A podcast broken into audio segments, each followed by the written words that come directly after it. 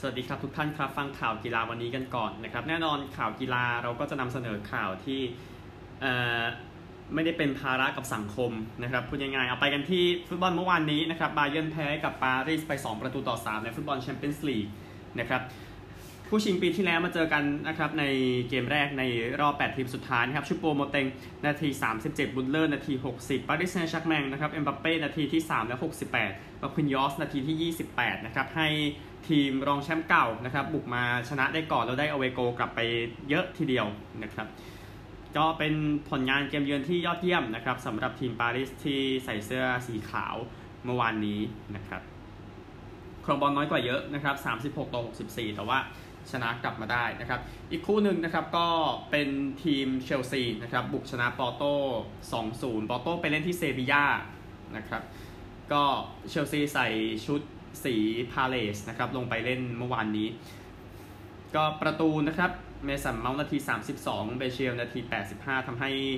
ทุกอย่างน่าจะง่ายขึ้นนะครับชิเวลประตูแรกให้กับเชลซีตั้งแต่ประตูแรกตั้งแต่7พฤศจิกายน2020นะครับเมสันเมาส์ครับ3ประตูจาก4เกมหลังสุดกับเชลซีและอังกฤษนะครับก็เชลซีชนะเกมเยือนในรอบน็อกเอาท์2เกมติดเป็นครั้งแรกตั้งแต่เมษายนปี2004ทีเดียวสมัยที่เดอะทิงเกอร์แมนคาร์ดิโอรานิเอรี่นะครับคุมทีมซึ่งแน่นอนรานิเอรี่ก็ดังเพราะไปได้แชมป์ลีกกับเลสเตอร์นะครับเชลซีเสียแค่2ประตูนะครับแล้วก็เก็บไปแล้ว7คลีนชีทในแชมเปี้ยนส์ลีกปีนี้นะครับก็ผลงานมันก็ช่วยเนาะพูดง่ายๆรวมถึงการเจอกับทีมอื่นๆด้วยนะครับนี่คือเชลซีเนาะที่ชนะ 2-0 อันหนึ่งมีข่าวสรุปต่อนะครับเรื่องของการเสียชีวิตของกัปตันทีมโยวิลลีคอลลินส์นะครับเสียชีวิตในโรงแรมนะครับก็เขาไม่ได้มาฝึกซ้อมวันที่31มีนาคมนะคือพบว่าเสียชีวิตไปแล้วนะครับตามข่าวที่นำเสนอไปก่อนหน้านี้นะครับก็การเสียชีวิตอย่างเร่งด่วนนะครับตอนนี้ก็ยังไม่ได้มีการเปิดเผยสาเหตุออกมาขนาดนั้นนะครับก็มีการไว้อะไรอยู่ที่สโมสรโยบิลเกมที่จะเล่นในวันศุกร์นะครับก็เอาทรินแชมป์นี่ถูกเลื่อนออกไปแล้วนะครับอันนี้คือเรื่องใหญ่ที่อังกฤษอยู่เรื่องหนึ่งนะครับไปกันที่อิตาลีกันบ้างนะครับเซเรียอาเมื่อวานนี้อินเตอร์มิลานก็ชนะต่อไปชนะซาสโซโวโร่2-1นะครับลูกากูนาทีที่10มาร์ติเนสนาที67ตราโอเร่ยิงไล่มาให้กับซาสโซโวโร่นาที85นะครับแต่ว่าอินเตอร์ก็ชนะนะครับก็ใกล้มากแล้วนะครับที่อินเตอร์จะได้แชมป์เซเรียอาเดสคูเตโต้เป็นครั้งแรกตั้งแต่ปี2010นะครับปีทริปเปิลแชมป์นั่นแหละนะครับอันนี้คือของในส่วนของอินเตอร์นะครับคริสเตียโนโรนัลโดนะครับก็รวมยิงให้กับยูเวนตุสเหมือนกันในเกมชนะนาโปลี2-1นะครับอังเดรียปีโลออกมาให้สัมภาษณ์กับสกายอิตาเลียนะครับว่าผมทำหลายอย่างที่ผิดพลาดนะครับแล้วก็แต่นี่เป็นปีแรกก็กำลังเรียนรู้นะครับปีโลโบอย่างนั้นแม้จะน่าจะทำให้ยูเวนตุสนั้นเสียแชมป์ลีกเป็นครั้งแรกตั้งแต่ปี2011ก็ตามนะครับตารางคะแนน4ทีมติดกันเลยครับอินเตอร์29นัด71อยู่ที่1นะครับยูเวนตุสที่3 29นัด59นาโปลี29นัด56อยู่ที่5ตามตารางใต้อยู่2แต้มนะครับและก็อีกทีมหนึ่งที่เล่นกับอินเตอร์ซาสโซโลนะครับที่9 29นัด40แต้มตามโซนคอนเฟอเรนซ์ลีกอยู่12แต้มนะครับนี่คืออิตาลีเอาข่าวยูโร2020นิดนึงนะครับก็เมืองที่ประกาศในส่วนของสถานที่ที่จะเปิดนะครับให้ผู้ชมเข้าชมเนี่ยนะครับในการแข่งขันยูโร2020เราพูดถึงเมืองต่างๆก่อนนะครับที่ BBC ยกมานะครับกลาสโกว์สกอตแลนด์ที่แฮมเดนพาร์คเปิด 12,000 ที่นั่งดังนั้นจัดได้นะครับดับลินไอร์แลนด์ตอนนี้มีปัญหาอยู่นะครับว่าถ้าผู้ชมไม่ได้เข้าตัวเองก็ต้องเสียสิทธิ์ไปนะครับซึ่งทาง FAI นะครับสมาคมฟุตบอลไอร์แลนด์กำลังตรวจสอบเรื่องนี้กันอยู่นะครับที่อัมสเตอร์ดัมเนเธอร์แลนด์นะครับ 12,000 คนจะได้เข้าไปในโยฮันครอฟอารีนานะครับ นะก็เปิดโอเคที่โคเปนเฮเกนเดนมาร์กนะครับก็ประมาณ 11,000 ถึง 12,000 คนที่ปาเกนนะครับที่เซนต์ปีเตอร์สเบิร์กนะครับพยายามจะเข้าได้ 34,000 คนก็คือ 50% ของ Krestovsky Stadium สนามที่จะจัดรอบชิงแชมเปี้ยนส์ลีกปี2022นะครับที่บิลเบาสเปนนะครับประมาณ 13,000 คนนะครับจะสามารถเข้าชมได้ที่ซามาเมสนะครับนิวซามาเมสนั่นแหละนะครับที่บางคนเรียกที่มิวนิกนะครับยังไม่ให้จำนวนผู้ชมในการแข่งขันยูโร2020ที่อารีอันซารีนานะครับที่บุสกัสอารีนานะครับให้เข้า 15,180 คนนะครับสนามนี้ที่เตะฟุตบอลยุโรปกันไปหลายนัดเลยทีเดียวนะครับในปีนี้ก็สนามนี้จัดยูเอฟ่าซุปเปอร์คัพที่ไบเยิร์นชนะเซบีย่าไปนะครับที่บากูอาเซอร์ไบจานนะครับซึ่งเวลส์จะไปเล่น2เกมที่นั่นนะครับยังไม่ตัดสินใจนะครับในส่วนของจำนวนผู้เข้าชมคือที่แน่ๆเนี่ยอาเซอร์ไบจานกลางปี 4-6 มิถุนายนนั้นไม่ให้ผู้ชมเข้าอยู่แล้วนะครับและก็ที่โรมอิตาลีนะครับ FIGC สมาคมฟุตบอลอิตาลีประกาศว่าจะมีผู้ชมเข้าแต่ยังไม่ประกาศจำนวนนะครับที่บูคาเรสต์โรมาเนียนะครับประกาศว่า 13,000 คนจะเข้าได้นะครับในยูโร2020นะครับจบสุดท้ายที่รอบชิงลอนดอนนะครับให้ชมประมาณ 10,000 คนตั้งแต่พฤษภาคมเป็นต้นไปนะครับแล้วก็จะให้แบบไม่จำกัดตั้งแต่ 21 มิถุนายนดังนั้นมีโอกาสนะครับที่จะมีผู้ชมเยอะที่สุดเลยนะครับก็ที่เบมบรีนั้นรับจำนวนเกมมาด้วยจากที่บรัสเซลส์นะครับที่ไม่สามารถจัดได้ในปีนี้นะครับก็ดูอีกทีว่าที่ดับลินจะจัดได้ไหมเพราะว่าเป็นเมืองที่มีประเด็นอยู่รวมถึงที่วากูด้วยนะครับเราติดตามกันต่อไปยูโร2020ฉลอง60ปีฟุตบอลยูโรนะครับฟุตบอลเนี่ยเอาเป็นฟุตบอลนอกเอาเป็นผลแล้วก็วิเคราะห์ก่อนนะครับแล้วเดี๋ยวไปที่ชางเอฟเอคัพกันนะครับลาลิก้าเมื่อวานโซเซดาดเสมอบิลเบา 1-1 นะครับดาร์บี้แมตช์เมื่อวานนี้หลังจากโซเซดาดเป็นแชมป์โคปาเดลเรย์มาก่อนหน้านี้นะครับเจลีกคู่ที่มีทีมจากทีมนักเตะไทยนะครับซัปโปโรบุกไปแพ้โตเกียว 1-2 นะครับและก็มารินอสไม่เห็นนะครับในนี้เดฟเฟโพคาวก็เป็นการเข้ารอบนะครับของเบรเมนหลังจากบุกชนะยาเรเกนส์บวก 1-0 นะครับเฟรนช์คัพเซอร์ดองแพ้องเช 0-1 ลูมิลี่ชนะลิปุย 4-0 วอติเจอร์แพ้มงเปลีเย 0-1 โอลิมปิกซามัวแพ้ตูลูส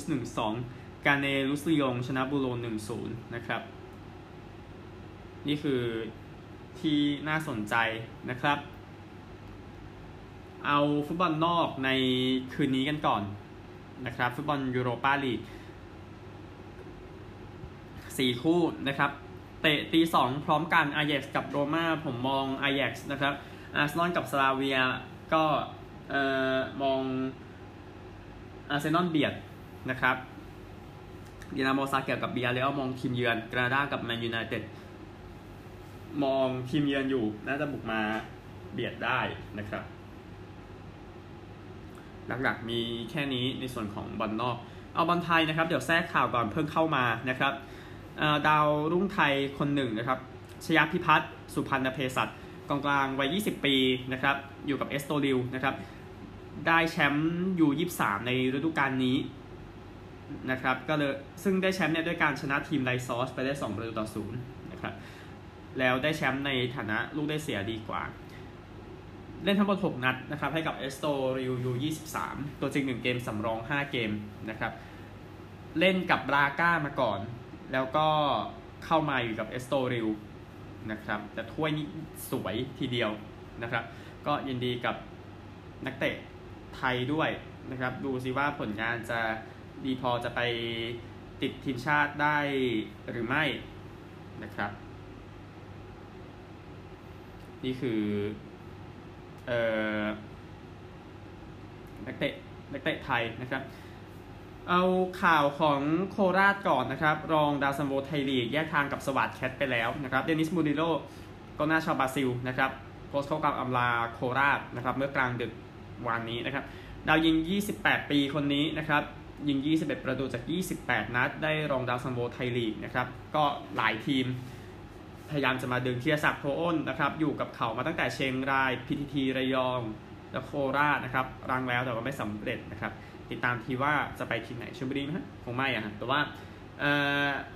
ตามรายงานข่าวนะครับบอกว่า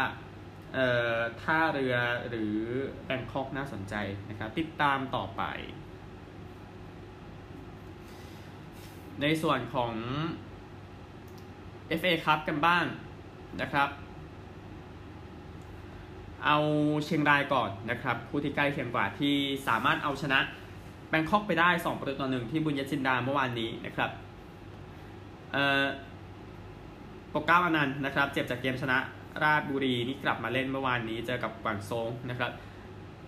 ประตูเนี่ยเชียงรายนำไปก่อนนะครับนาที38วสันต์ให้บิวโขกไปให้ชัยวัฒน์สอดช่องว่างนะครับแล้วก็ยิงเข้าไปนะครับนาที74วันเดอร์หลุยส์นะครับคอร์สให้กับมิก้าชูนนท์4ขึ้นโขกนะครับให้ตีเสมอแต่ว่านาที86เป็นประตูตัดสินนะครับโชจีฮูนเปิดบอลให้บิวพุ่งเข้ามามงบอลเหินผ่านฟอร์เกสการ์ดเข้าไปนะครับมาได้ประตูท้ายเกมนะครับเหมือนกับอีกคู่หนึ่งทำให้เชียงรายนั้นเข้าชิงนะครับลุ้นแชมป์เอฟเอคัพสมัยที่3อยู่ในเวลานี้นะครับอีกคู่หนึ่งที่ธรรมศาสตร์นะครับชลบุรีเจอกับบุรีรัมย์ก็เรอัลโตเคลิชนะครับเล่นไม่ได้นะครับก็ไม่รู้จะมีเกมเล่นอีกไหมแต่ทุกคนคงทราบคำตอบไปแล้วนะครับก็เลยทำให้ทรงชัยทองฉ่ำลงไปเล่นแทนกับจูเนียร์เอลสตอลนะครับแล้วก็เอลิอันโดรกอนซาก้าทำแฮตทริกเกมที่แล้วก็เป็นกองหน้าตัวเป้านะครับดีเกาเจ็บซ้ำแต่ว่าผ่านความฟิตนะครับก็ไปเล่นกับสุภชัยใจเด็ดสุภโชคสาตชาสเบลโรชานะครับชลบุรีนำก่อนนะครับนาที25เอลิอันโดรนะครับจ่ายให้ชานรงค์แล้วปาดมาถึงปรชิตนะครับซัดเข้าไปนะครับแต่ว่าเสมอเร็วมากนะครับรายการนินทากีฬาโลกเมื่อวานนี้นะครับเจริมิงกับบางเจ๋งนะครับก็รายงานประตูแรกอยู่เลยครับรายงานประตูตีเสมอแล้วนะครับรัตนากรใหม่คำนี้วางไปให้สุภโชคสารชาติหลุดเข้าเขตโทษแล้วยิงนะครับก็นาที59กฤษฎากาแมนนะครับยิงฟรีคิกให้ชลบุรีเนี่ยแล้วเสียประตูแค่ส่วนเดิมพลาดนะครับทำให้จูเนียร์เอลสตอลวิ่งมาซ้ำนะครับและเป็นประตูเดียวในเกมนี้ชลามชนก็เกือบได้ประตูที่3ด้วยนะครับชลบุรี FC เองเข้าชิงกับเชียงรายวันอาทิตย์นี้ที่ธรรมศาสตร์นะครับก็เดี๋ยวรีวิวอีกทีหนึ่งนะครับเจ้าไหนเปียพลพานิชกุลก็ลงมาเจอทีมเก่าช่วงสั้นๆด้วยนะครับแต่ว่าแพ้ไปนะครับก็เปียพลพานิชกุลตำนานของวิกัสเป็นไทยนะครับแล้วก็โคบางพระนะฮะไปกันที่มาริโอ ยูรอฟสกี้นะครับหลังจากตกรอบนะครับกุญซือเมืองทองโพสต์ข้อความว่าตามผมมานะครับหลังจากจบเกมFA Cupรอบรองชนะเลิศนะครับสั้นๆใน Instagram นะครับก็เข้าไปติดตามกันได้โค้ชที่มีสีสันที่สุดคนหนึ่งในไทยลีกนะครับก็โพสต์คือจาก IG เขียนว่าจากภูเก็ตนะครับน่าจะประมาณนั้นแหละบอกตามผมมาตามนั้นนะครับตามนั้นชอบนะฮะกุญซือประสาทสายฟ้าออกมาวิจารณ์ว่ามาริโอพูดมากกันไปเขาไม่ชอบแล้วเขาเลยเขียนแค่3คำพอง่ายๆชิวๆนะฮะนี่คือฟุตบอลทั้งหมดนะครับเดี๋ยวไปกันที่คริกเก็ตกันบ้างนะครับปากีสถานกับแอฟริกาใต้เกม3นะครับเกม3เกม1วันเกมตัดสินนะครับปากีสถานตีก่อน320ออก7นะครับฟาคาซามานนะครับฮีโร่จากเกม2นะครับที่แพ้เนี่ยก็ตี100แต้มต่อไปนะครับในเกม301แต้มนะครับบาบาอาซัม94นะครับก็คู่คือ2วิกเก็ตเนี่ยก็แอฟริกาใต้นี่จ่ายไป206แต้มเลยทีเดียวนะครับแล้วก็สร้างโมเมนตัมจนจบที่ว่าเนี่ย320ออก7โยนดีสุดเป็นเคชาร์มหาราชนะครับ3วิกเก็ตเสีย45แอฟริกาใต้ลงมาตีได้292นะครับเป็นยานิมานมาลาน70นะครับคายเบเรน62นะครับในสภาพที่แอฟริกาใต้ก็ไม่ได้มีผู้เล่นชุด A ขนาดนั้นนะครับชาฮีนอัฟริดี3วิกเก็ตเสีย58มูฮัมหมัดอาวาส3วิกเก็ตเสีย34นะครับปากีสถานจึงบุกชนะในคริกเก็ตชิงแชมป์โลกรอบคัดเลือก2เกมต่อ1นะครับซึ่งสภาพก็น่าจะประมาณนั้นแหละเมื่อพิจารณาผู้เล่นแล้วนะครับพวกอินเดียมันก็ไล่แขวะอยู่นะครับเท่าที่เห็นในโลกออนไลน์นะครับพูดถึงมวยไทยสักนิดหนึ่งนะครับวงการได้สูญเสียจอมไถนานำขบวนหนองกี่พาหุยุทธวัย48ปีที่โรงพยาบาลมหาราชนครราชสีมาจากโรคมะเร็งปอด นะครับท่าเด็ดแน่นอนจับขาคู่ชกแล้วไถดันไปจนเสียหลักนะครับในฉายาเนี่ยจอมไถนานะครับก็เลยเป็นเช่นนั้นแสดงความเสียใจนะครับทุกท่านครับไปกันที่ข่าวของกอล์ฟนะครับวันนี้มีการแข่งขันกอล์ฟเดอะมาสเตอร์สที่ออกัสตานะครับเดอะมาสเตอร์สครั้งที่แล้วทุกอย่างเหมือนจะนานเกินไปแล้วนะครับที่มันไม่เกิดขึ้นสุดท้ายมันก็เกิดขึ้นในวันนี้นะครับจะเริ่มทีออฟกันเวลา 21:30 น.ในวันนี้นะครับด้วยแชมป์สมัครเล่นของสหรัฐอเมริกาไทเลอร์สตราฟาซี่นะครับรอรี่แม็กอินรอยนะครับจะทีออฟ 21:42 น.นะครับร่วมกับซันเดอร์ชอฟเฟลแล้วก็คุณพ่อมือใหม่จอห์นรามนะครับรวมถึงบริษัทเดอร์ชัมโบจัสตินโทมัสแล้วก็จอร์แดนสปีดจะเริ่มตั้งแต่ประมาณหลังเที่ยงคืนครึ่งไปจนถึง 1:00 น.โดยประมาณนะครับสปีดแชมป์ปี2015นะครับในส่วนของลีเอลเดอร์นะครับผู้เล่นผิวดำคนแรกที่ลงแข่งเดอะมาสเตอร์สปีด1975จะร่วมทำพิธีเปิดนะครับร่วมทีออฟพิเศษเนี่ยเวลา 6:45 น.วันนี้นะครับร่วมกับแจ็คนิคลอสนะครับตำนานนักกอล์ฟโลกแล้วก็ตำนานเหมือนกันแกลเลอรี่เพลเยอร์นะครับก็ให้กำลังใจแฟนๆของแต่ละคนได้นะครับในรายชื่อแน่นอนมีเจซิงนะครับก็ยังเห็นอยู่นะครับแล้วก็อดีตแชมป์มาสเตอร์สในอดีตทั้งหมดที่ยังพอมาเล่นได้ก็จะได้มาเล่นเนี่ยเดี๋ยวติดตามกันได้นะครับในการแข่งขันกอล์ฟเดอะมาสเตอร์สแน่นอนยังไม่มีไทเกอร์วูดส์นะครับเนื่องจากประสบอุบัติเหตุก่อนหน้านี้นะครับก็เดี๋ยวสรุปสกอร์ให้ตลอดเลยนะครับไปกันที่ข่าวไทเกอร์วูดส์เองนะครับก็คือไทเกอร์วูดส์นะครับเรื่องของการขับรถแล้วประสบอุบัติเหตุนะครับก็คือทางตำรวจของ LA County นะครับออกมาบอกว่าเขานั้นขับรถเกินความเร็วที่กำหนดนะครับเกินไปเนี่ยก็คือความเร็วใน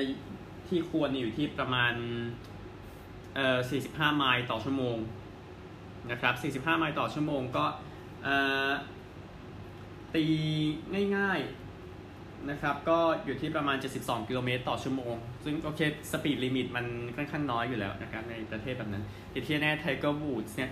ขับเกินนะครับก็ความเร็วอย่างน้อยนะครับที่ประสบอุบัติเหตุที่ประมาณ134 กิโลเมตรต่อชั่วโมงเป็นอย่างน้อยนะครับอันนี้ไม่แน่ใจว่ามันออกมาประมาณไหนตัวเลขนะครับก็รักษาตัวอยู่สำหรับไทเกอร์วูดส์นะครับก็ไม่ได้แตะเบรกเลยในจังหวะที่ประสบอุบัติเหตุนะครับอาจจะเป็นอาการช็อกอาจจะเป็นอะไรเนี่ยแหละนะครับผมก็ไม่แน่ใจขนาดนั้นแต่ประมาณนี้แหละนะครับสำหรับอาการบาดเจ็บของไทเกอร์วูดส์นะครับอันนี้คือทั้งหมดของช่วงแรกนะครับเดี๋ยวไปกันที่กีฬาทีมในสหรัฐอเมริกาครับในส่วนของเบสบอลเดี๋ยวขอเลื่อนไปเป็นพรุ่งนี้นะครับในส่วนของการแข่งขันนะครับโอเคส่วนกีฬาอื่นเดี๋ยววันนี้แหละนะครับอันหนึ่งมหาวิทยาลัยอาริโซนานะครับประกาศปลดโค้ชบาสเกตบอลชายของทีมชอนมิลเลอร์นะครับก็เนื่องจากการสืบสวนที่นานถึง4 ปีแล้วนะครับของ NCAA กับมหาวิทยาลัยอาริโซนาเองนะครับก็เหตุการณ์ที่เกิดขึ้นในปี 2017 นะครับที่NCAA ก็คือมีความเข้าใจว่ามหาวิทยาลัยนี้ได้ทำผิดกฎนะครับก็อาริโซนาทีมชายเองนะครับก็ประกาศแบนตัวเองในการแข่งขันMarch Madness ในปีนี้นะครับมิลเลอร์นะครับเป็นโค้ชวายแคสคนที่3ที่ชนะถึง300เกมนะครับชนะ302แพ้109ใน12ฤดูกาลกับทีมนะครับไปถึงรอบ Elite 8 3ครั้งใน March Madness นะครับรอบ8ทีมสุดท้ายนั่นแหละพูดง่ายๆนะครับก็ลองติดตามดูนะครับก็คือเรื่องนี้ FBI ลงมาสอบสวนด้วยว่าการเซ็นสัญญานะครับแอบจ่ายเงินเนี่ยเป็นประเด็นขนาดไหนนะครับในส่วนของมหาวิทยาลัยอาริโซนานะครับในส่วนของทีมบาสชายบาสหญิงเองของมหาวิทยาลัยก็จบรองแชมป์นะครับในการแข่งขันปีนี้แพ้กับสแตนฟอร์ดไปนะครับ เอาข่าวของจัสตินฟิลส์นะครับควอเตอร์แบ็กที่น่าสนใจเนี่ยจากมหาวิทยาลัยโอไฮโอสเตทนะครับก็อาจจะมีโปรเดย์อีกครั้งหนึ่งนะครับวันที่ 14 เมษายนหลังจากโปรเดย์ครั้งแรกวันที่ 30 มีนาคมก็ถือว่าผ่านไปได้อย่างดีนะครับสำหรับผู้เล่นคนนี้นะครับก็ซานฟรานซิสโก 49ers นั้น